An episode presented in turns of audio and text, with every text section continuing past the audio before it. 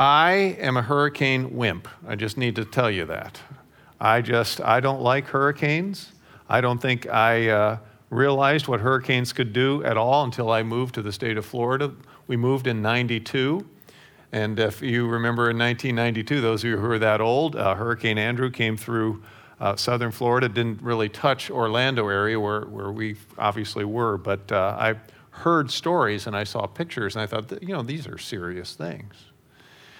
So when uh, ever a hurricane comes close to where we are or comes close to Florida, I, I track it. I track it usually every hour and uh, want to see where it's going. And, and I, I go into this sort of denial, oh, it's not going to come close to us. We don't have to worry about it. I, I will make that statement. I don't know what I'm talking about, but I'll just make this statement because it sounds like I'm, I might be right, and, and maybe I could just sort of talk it away. Matthew, however, you noticed it it, stay, it, it originally was supposed to stay out in, in the Atlantic further, and then it just edged its way closer and closer and closer to uh, our uh, shore, uh, and, and I saw it was getting closer to Orlando until Uh, Thursday morning, October sixth, I got up early, five o'clock. I wanted to see what the five o'clock reading was, and I saw that it was going to hit right at Cocoa. And I was I, I was terrified. I just have to I just have to tell you, I was I, I was frightened. Uh, five thirty, I waited until five thirty. I went up to where my wife was sleeping, and uh, I, I went to the side of her bed, and I said, Renee, wake up. And I never wake my wife up. That's that's the rule, okay? It's very serious. And uh, so I said, Renee, wake up. She said, honey, what's wrong? I said, we have to leave Orlando. She said, what? I said, we've got to go somewhere. She said, where are we going to go? I said, I don't know. We just have to go. I, I, I am a hurricane wimp. I just am. And and she smiled and said, no, honey, I think we're going to be okay. And I said, all right, but I, I'm just worried about this. So we hadn't prepared at all. We uh, went to, to Publix later that day, and Publix had been pretty much uh, uh, cleaned out of some things that were necessary for, for hurricane survival. But Renee was able to come away with a loaf of bread, our survival loaf of bread, and a jar of peanut butter, which I thought was uh, pretty clever. And we, and we filled our bathtubs. We have two bathtubs. We filled both with water. I don't know why we do that, but it just was something to do. So there it is. The bread that she got, I noticed later on as I was making a peanut butter sandwich, my hurricane survival mode, was a bread we'd never bought before. It was called Dave's. Dave's bread. And there was a uh, there's a sort of a hippie on, on, on the bread label playing an electric guitar. I mean, a good-looking hippie. I'm not being critical. Uh, but but it was Dave's bread. But the middle the middle word in in uh, in that advertisement was Dave's Killer Bread. Isn't that great for hurricane survival? I'm looking at that. That's Dave's Killer Bread. Great. Here's why I'm a hurricane wimp. I've seen what wind can do. And I've seen what strong wind can do. And it's not fun. It's not fun to be a part of. In this past year, we haven't just seen what damaging wind can do, we, we've seen what damaging words can do. And we have lived and, I, and, and experienced a, uh, an election season like I've never seen before in terms of things said and, and uh, accusations made. And I, I have to tell you, frankly, it's, it's saddening to me. My uh, good friend Chris Willard uh, sent me something today that I th- just thought was very Uh, poignant and uh, speaking to to our times, and uh, it's a it's a quote from a book by C S Lewis that he wrote in nineteen forty-two called Screwtape Letters. And Screwtape Letters is is just a fantastic book. It's a, it's it's it's it's a fictional book, but it's it's the correspondence between two demons, uh, a, a head demon by the name of Screwtape and his his junior by the name of Wormwood. And Wormwood, this demon, is assigned to a believer, and he, his, his job is to tempt him and to keep him from growing spiritually. And here's one of the excerpts of this, this book. My dear Wormwood, Screwtape writes, be sure that the patient, our believer, remains completely fixated on politics. Arguments, political gossip, and obsessing on the faults of people they have never met serves as an excellent distraction from advancing in personal virtue, character, and the things the patient can control. Make sure to keep the patient in a constant state of angst, frustration, and general disdain toward the rest of the human race in order to avoid any kind of charity or inter- inner peace from further developing. Ensure the patient continues to believe the, that the problem is out there in the broken system, rather than recognizing there is a problem with himself. Keep up the good work, Uncle Screwtape. I thought those were good words for me, and hopefully uh, there, there will be good words for you. Uh, I, I'm, I'm not advocating we put our heads in the sand in terms of the direction of our country, but I believe we need to turn them in the direction that God wants us to go. And that's what I want us to spend our time today discussing. Where does God really want us to go? Where's our safe place emotionally? Relationally, spiritually. We want this church. I want this church. I think all of us want this church to be a safe place for us to be. So Peter, in his uh, epistle to the believers, First Peter chapter two, verse five, he states this. He said, you, you believers also, like living stones, are being built into a spiritual house to be a holy priesthood, offering spiritual sacrifices acceptable to God through Jesus Christ. That's sort of an interesting metaphor, but it's used quite a bit in, in Scripture, that the church is likened to a building, a temple. And of course, in that culture, temples were, were edifices built for the worship of, of, of gods. And the temple in Jerusalem was the, was the place where the Ark of the Covenant one was and where God resided. But Peter's now saying that we actually are the living stones. We're the ones that are being built up together. So instead of tearing down, we are called to build up. So we're in a, in a series that's focusing specifically on community. And these last weeks we've looked at our corporate uh, call to confession, where we're called to confess our faith and confess our faults. Last week, we talked about service and what service means and, and the implications of that and, and, and how we are called to serve a wide variety of people for the purpose of, of communicating who Christ is to, to the people around us. This week, we're going to consider what we need as a body of believers to help us mature spiritually. We'll look at the call given to us as Christians. Each of us, there's a call given to us as individuals to build each other up. And Scripture refers to this process as edification, building each other up. So if you have your Bibles, turn to Ephesians four or pull your bulletins out. Uh, there's a passage there that I want us to look at uh, when it comes to this whole idea of building up, uh, beginning with verse eleven. Actually, I'm going to read verse seven and then skip down to eleven. But to each one of us, verse seven, grace has been given as Christ apportioned it. Down to verse eleven. So Christ himself gave the apostles, the prophets, the evangelists, the pastors and teachers to equip his people for works of service, so that the body of Christ may be built up until we all reach unity in the faith and in the knowledge of the Son of God and become mature, attaining to the whole measure of the fullness of Christ. Then we will no longer be infants, tossed back and forth by waves and blown here and there by every wind of teaching and by the cunning and craftiness of people in their deceitful scheming. Instead, speaking the truth in love, we will grow to become in every respect the mature body of him who is the head, that is Christ. From him the whole body, joined and held together by every supporting ligament, grows and builds itself up in love as each part does its work. This is the Word of God. So Paul, as he's, as he's encouraging the church, he, he uses another metaphor, uh, a second metaphor. You've got the metaphor of, of a building being built together. Here, here he uses the, the metaphor of a body, a body being joined together, fingers and arms and, and, and legs and torso, with Christ being the head. And he says, we, we are called together Uh, in, in verse eleven, so that the body of Christ may be built up, uh, may be edified. And, and the Greek word there is oikodomen, and, and it, it's a combination of two words, oikos, house, and doma, the dome or, or the top of the house, the rooftop.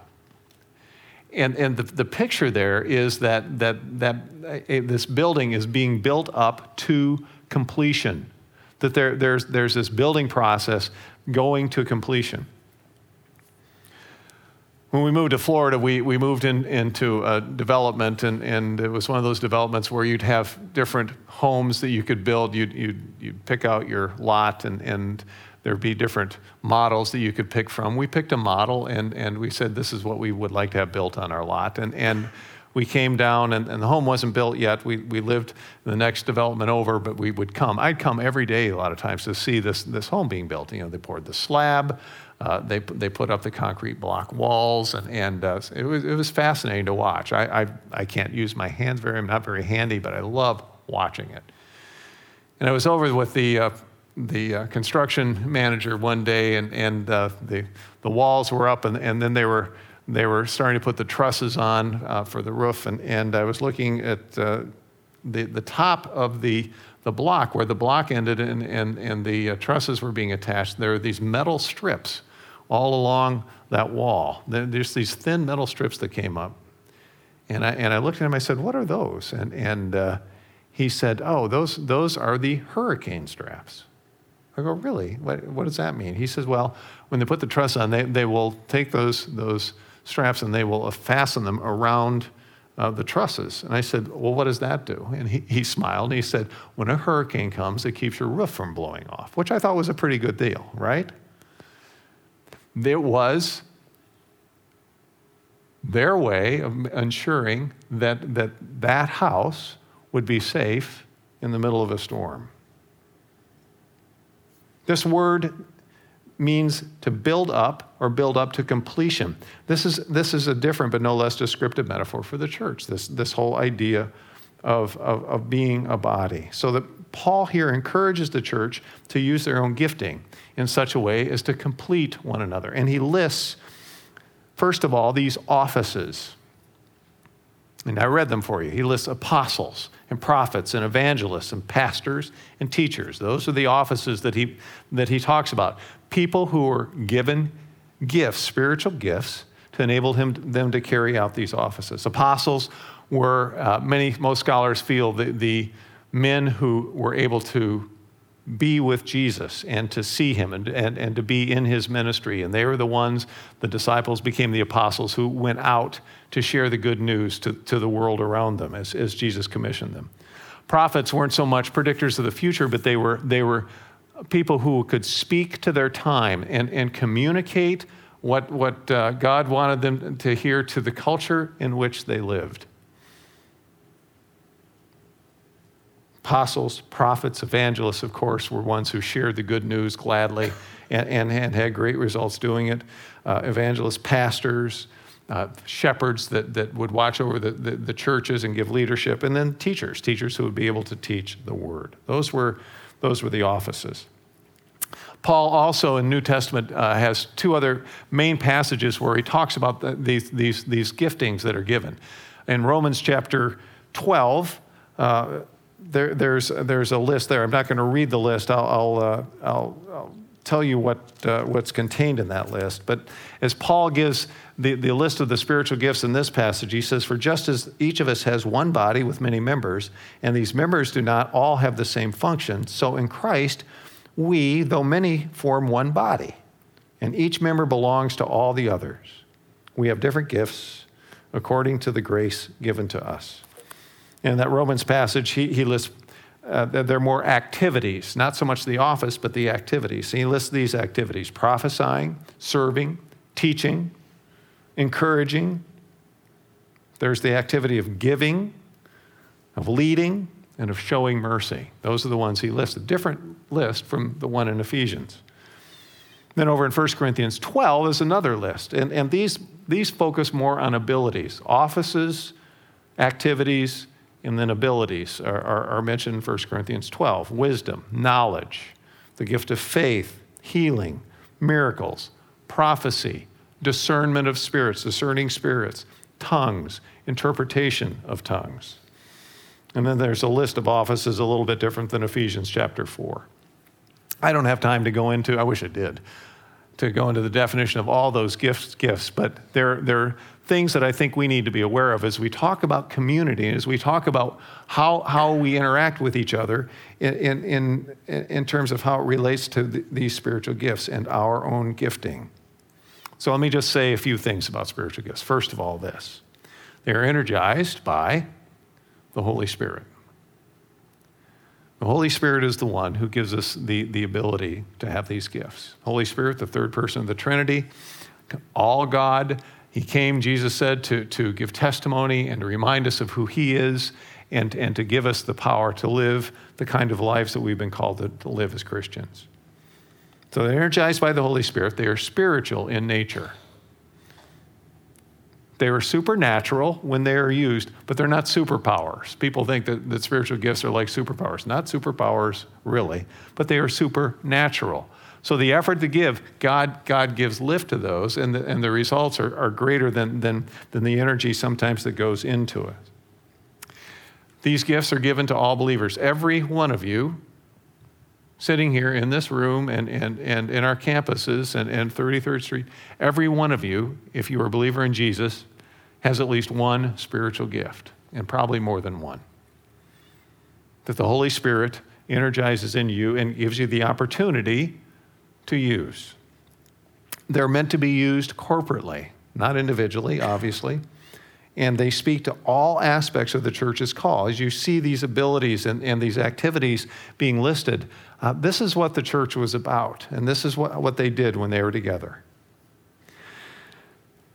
Most scholars believe, too, that, that their gifts aren't just restric- restricted to these listings, because these lists are different, and they're all written by the same man. The Apostle Paul wrote them. Uh, those gifts probably are, are, are not complete. There are probably other gifts that, that are also there as well, just not recorded in these passages. And they are given, I love the Ephesians passage, with, with a view to attaining the whole measure of the fullness of Christ. So if you're here for Vision Sunday, John Parker used that text to encourage us as a congregation. That's why we are given gifts, so we could uh, we could help the world understand who Jesus is and, com- and, and as, as completely as possible. So when you use a, a spiritual gift, the emphasis isn't on the gift. A lot of times people go, "Oh, what's my gift? You know, you know, what, what how's God gifted me?" The, the emphasis needs to be on the fact that it is spiritual in nature. That God energizes this, and it's and it's for a spiritual purpose. So they're more than talents or, or special abilities. They're energized, directed, and fruit-producing by the power of the Spirit.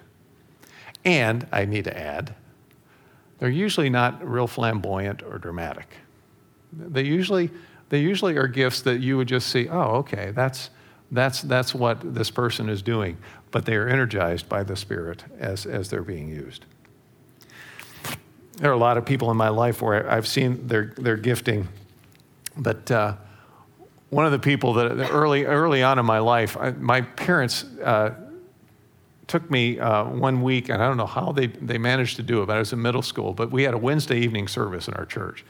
And uh, there was uh, a breakout uh, uh, meeting for younger people who would attend that service. It wasn't, wasn't, there wasn't a lot of people there. In fact, there weren't a lot of people there that night because I was the only youth there. I was the only one.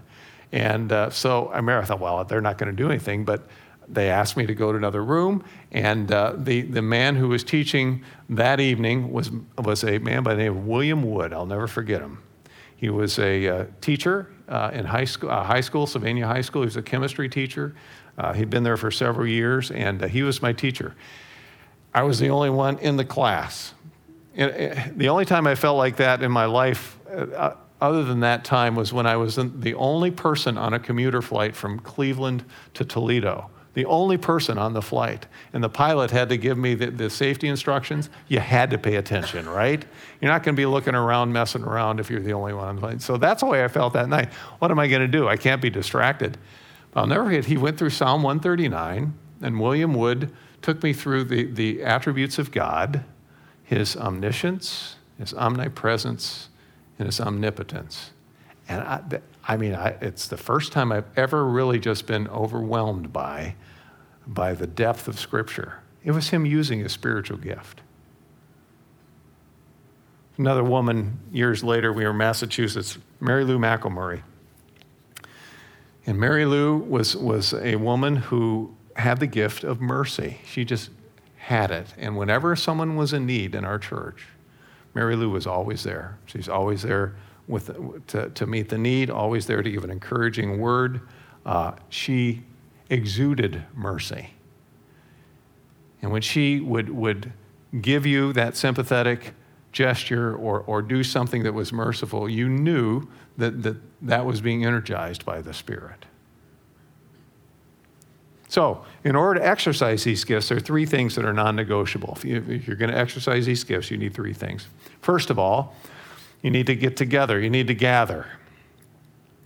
Hebrews ten twenty-four, Zach used this text a few weeks ago, and, and uh, I'm going to use it again next week. It's it's a, it's a good one. It's, it's full of of of a lot of different things. Uh, the, the author writes, and let us consider how we may spur one another on to love and good deeds, not giving up meeting together, but encouraging one another. To use your gifts, you have to be with other people. You just do. They're not meant to be used alone. And I mentioned a couple of weeks ago, and Andy Stanley's uh, phrase, circles are better than rows. So this is this is where being with, with believers, where we can communicate, uh, is a great place. We've got to be able to gather together to use these gifts. And when you're together, then there needs to be a gift exchange. There's a relational process to exercising your spiritual gift.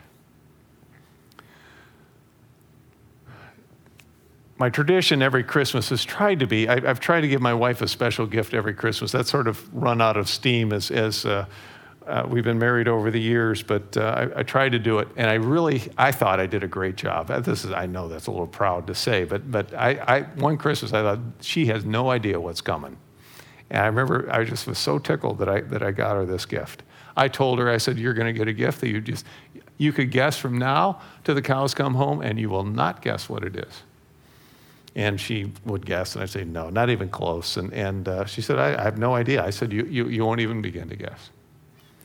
So Christmas morning came. I think we were headed somewhere else, but, but, but we were we were alone. And I said, I'm going to give you your special gift now. And I got this. There was, it was heavy. It was in a bigger box. I wrapped it up. And I plopped it down. She looked at it. She was puzzled. She goes, what in the world is this? She tore the pet wrapper off. And she said, what have you done? You know what I got her? I got her a bowling ball. Is that just not the best gift ever? And and she was at a place where she uh, uh, could could do bowling, and uh, I said, this this is my gift to you. And I got her bowling shoes to go along with that. And, and in order to, to make that gift really meaningful, I got myself a bowling ball too, and I showed her mine and my own shoes. My bowling ball is red, and it's called the Hammer. And uh, and every Saturday morning that we can, we, we get the bowling ball and shoes in the car, and we drive off to Loma Bowl, and, and we bowl three lines together, and we just have a good old time. Now, here's why that gift is so much fun. We do have a good time bowling.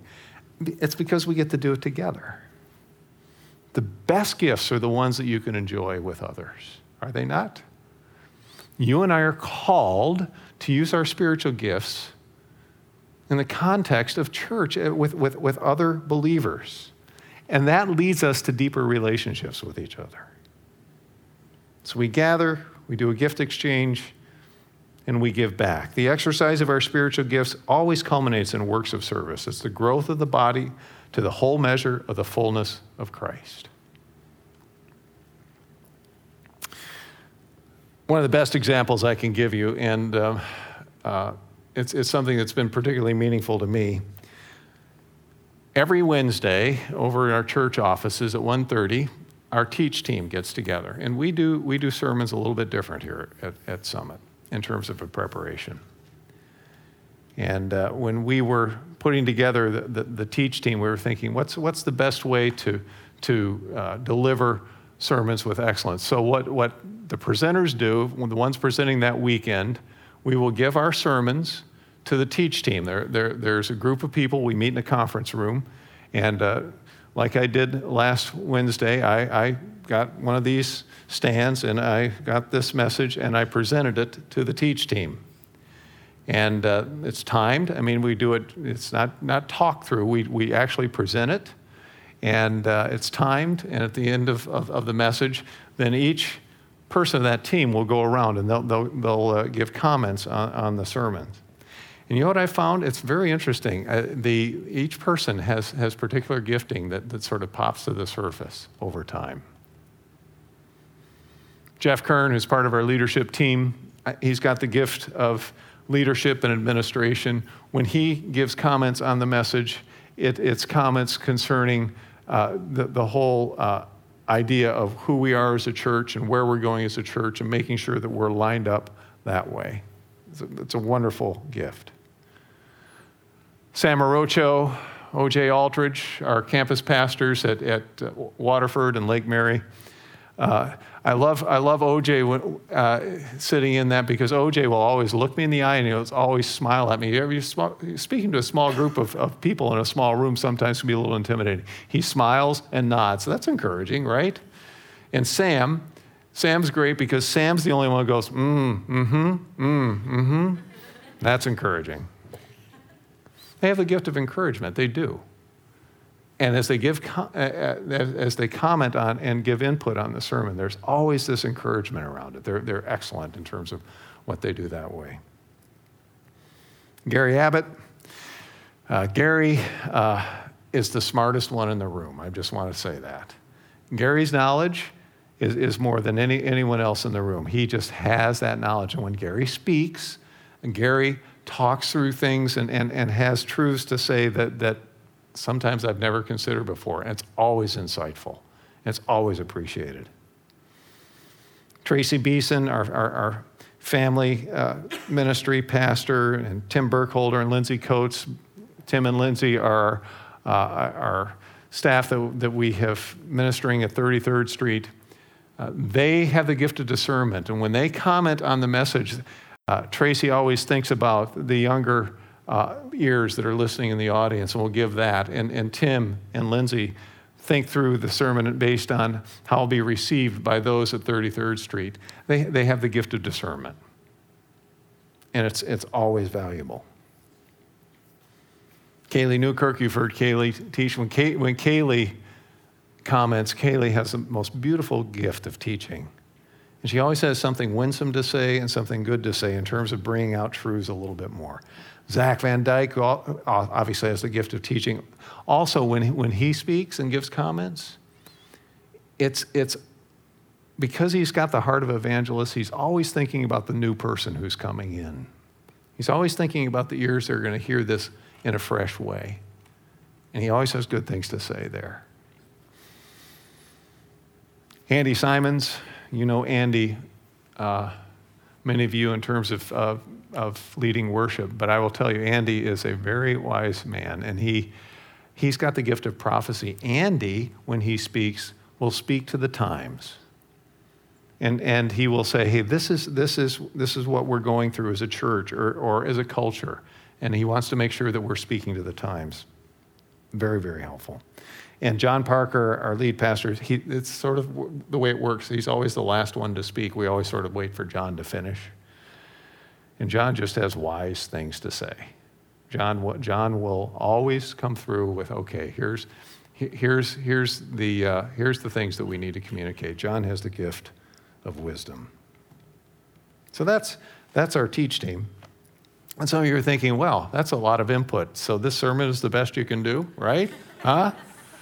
And well, all I have to say about that, you, you should have heard it before teach team. All right, right?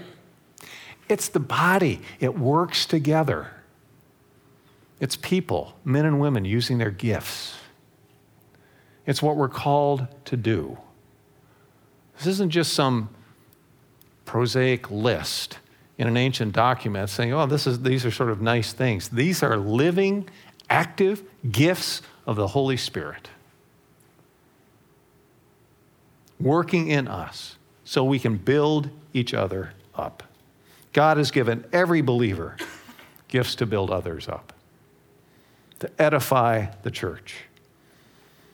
And when we use them together, the sum of our corporate efforts is and will be far greater than the individual parts. Let me repeat that last statement. When we use them together, the sum of our corporate efforts is and will be far greater than the individual parts.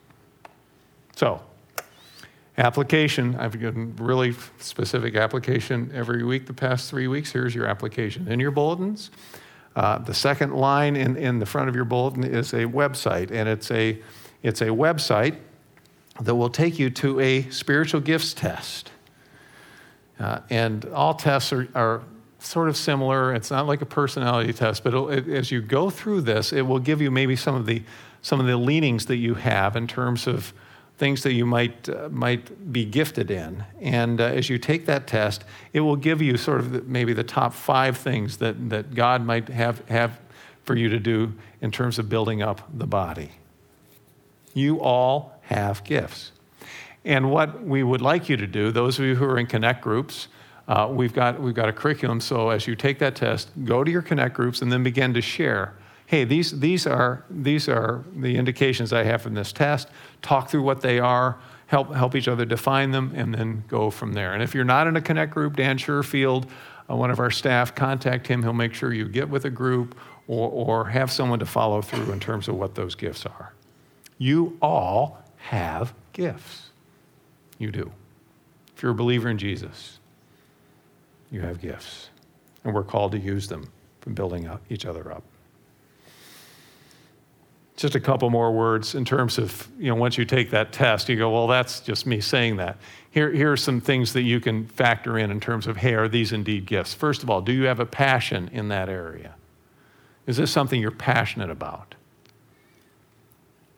I had a period in my time where I didn't do any speaking at all. In fact, I thought I was done with speaking. I'd, I'd done conferences and all sorts of events and, and uh, church sermons, and, and I would go, oh, you know, I'm sort of tired. But after a while, as I began to do my Bible study, you know, I started to do in, in my in my journal, I just began to outline sermons through the book of Matthew. That's what I did every day as I, as I would, would have my quiet time. I just have a passion to do that. Passion, and the people. Do people respond to what, to to that gift? Do you see people like say, you know, wow, that, that really lifted me up? Sometimes people will say to me after a message, wow, that, that message was just for me. And it's a nice compliment, and I appreciate it, but here's here's what I know. It's it's not me doing it. It's the Holy Spirit who does the speaking, because this, the gift is energized by the Spirit. And then the product is, there's always a product. It's fruit. You see fruit when you use your gift. There's a satisfaction that comes with that. There's, there's some supernatural results. Those gifts are recognized really more than discovered. And I can tell you, when I leave here tonight, I'm gonna go home in my Mazda three, and I'm gonna drive home, and I'm gonna have a joy, joy that that that I was able to exercise a gift that, that God used in my life. There's, there's just a joy that comes with that. So the reason I'm a hurricane wimp is, is two thousand four, you know what happened in two thousand four in Orlando. Those of you who lived here, uh, the names Charlie and Francis and Jean, very, very familiar to you. Um, Francis and Jean were pretty powerful hurricanes, but Charlie was the one that I, this made me the wimp that I am today.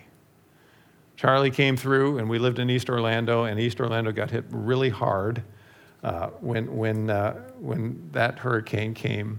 I heard trees, pine trees, snapping in half in back of my house. It was that scary of, of a uh, hurricane.